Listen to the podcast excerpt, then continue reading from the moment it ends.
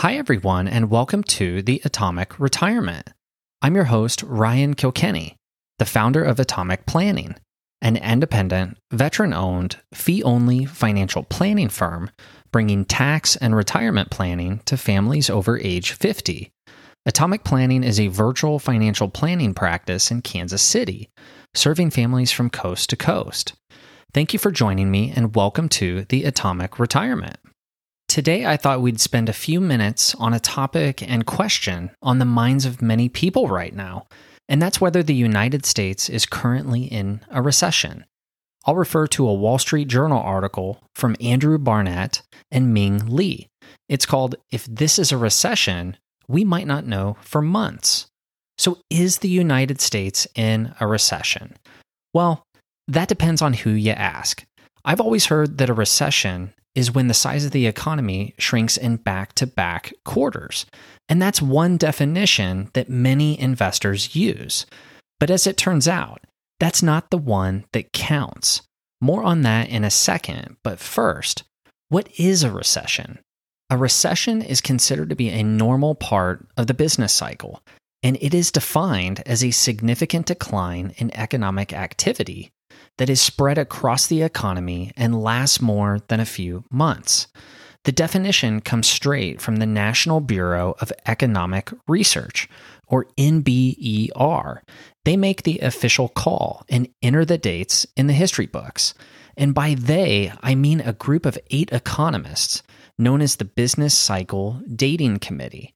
Since nineteen seventy-eight, this small academic group of economists from some of the most prestigious universities in the country, like the University of California at San Diego and Cal Berkeley, Northwestern, Princeton, M I T, Stanford, and Harvard, they get the final say.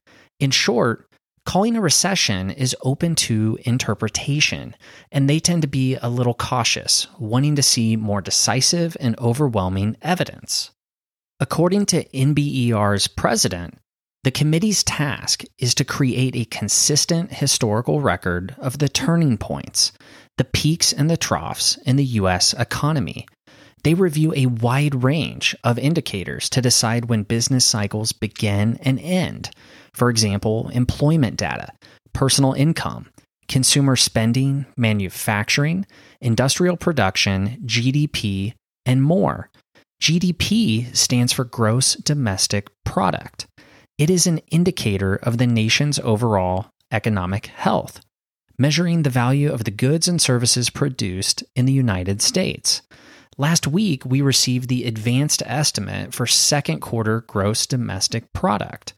Thursday's report showed a second consecutive quarter of negative growth.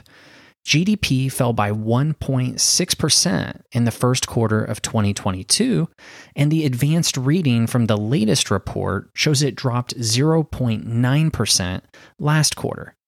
Despite that, the committee has not made a recession call, signaling this contraction has not met their criteria of a significant decline in economic activity spread across the economy and lasting more than a few months. As it turns out, their actions are perfectly normal. Since eighteen fifty-seven, there have been thirty-four different recessions. The longest began in eighteen seventy-three and lasted just over five years. The shortest was the most recent, the COVID nineteen recession, which lasted only two months. In general, recessions have become less frequent than in previous decades. Remember when I said the committee of eight economists was created in nineteen seventy-eight? Well, since that time, there have been six different recessions, two in the nineteen eighties, one in the nineteen nineties, and three since the year two thousand. Guess what? Start and end dates for all six were announced months, and in some cases, more than a year after they occurred. Here's how long the National Bureau of Economic Research waited to announce start and end dates for those six recessions. The nineteen eighty recession was announced five months after it started and called off twelve months after it ended. The nineteen eighty-one to eighty-two recession was announced six months after it started and called off eight months after it ended. The nineteen ninety to ninety-one recession was announced nine months after it started and called off twenty-one months after it ended. And get this, that recession had already ended by the time the N B E R announced its start. The two thousand one recession was announced eight months after it started and called off twenty months after it ended. The two thousand seven to two thousand nine recession was announced twelve months after it started and called off fifteen months after it ended. Finally, the COVID nineteen recession was announced four months after it started and called off fifteen months after it ended, making it the second recession to already end by the time it was announced. On average, the N B E R waited just over seven months to announce recession start dates and fifteen months to announce recession end dates. They have a couple good reasons to wait. First, as Federal Reserve Chairman Jerome Powell said last week, generally the G D P numbers do have a tendency to be revised pretty significantly. You tend to take first G D P reports with a grain of salt. This most recent report was the advanced reading. We'll get a second and a third reading in the months to come. Knowing that, the N B E R wants to avoid the economist version of crying wolf, essentially having to tuck their tail and announce a revision.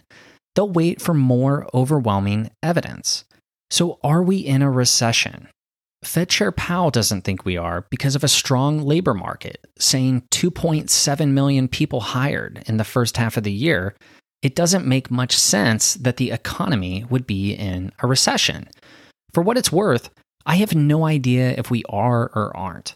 I also don't think it really matters that much because recessions are a normal part of the business cycle. They happen every so often. But if we are in a recession, this one is unlike any other. After all, I can't think of another time when the U S was in recession with record low unemployment, which currently stands at three point six percent, and two jobs available for every one person looking for work. Furthermore, I don't believe it's wise to adopt a boots, bullets, britches, and baloney portfolio. Markets are forward-looking, trade based on projected future earnings, and tend to price these types of events in before all the bad news is out. It may be tempting to speculate what the market will do next, but I've never met the person that can consistently time it. Personally, I'm a fan of an all-weather portfolio, a portfolio constructed with good times and bad times in mind, built knowing that it will rain rather than trying to predict its timing. But don't take my word for it.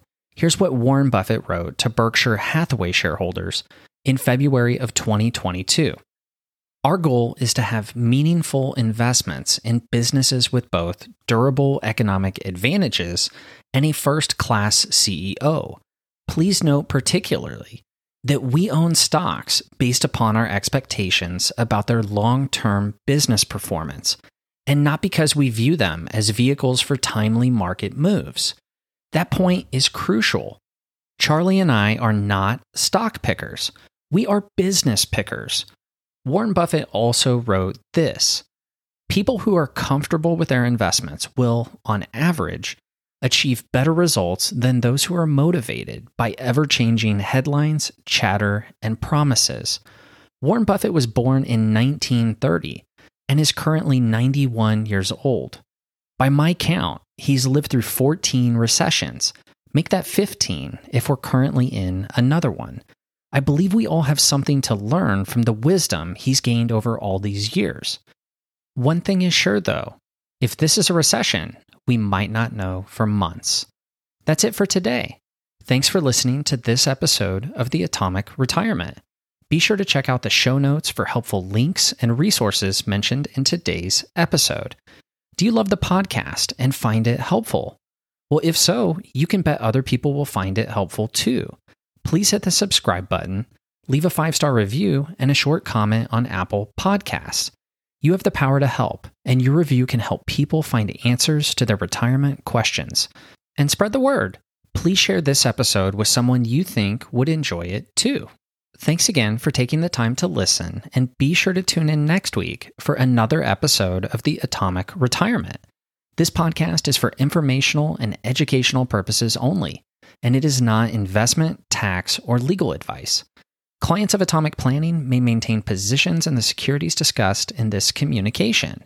I try my best to bring you valuable information, but I may not know anything about you or your personal situation, so please talk with your fee-only financial planner, tax, and or legal professionals before taking any action or making any decisions about your own financial plan. Atomic Planning is a veteran-owned, Kansas State registered investment advisor, providing independent tax and retirement planning.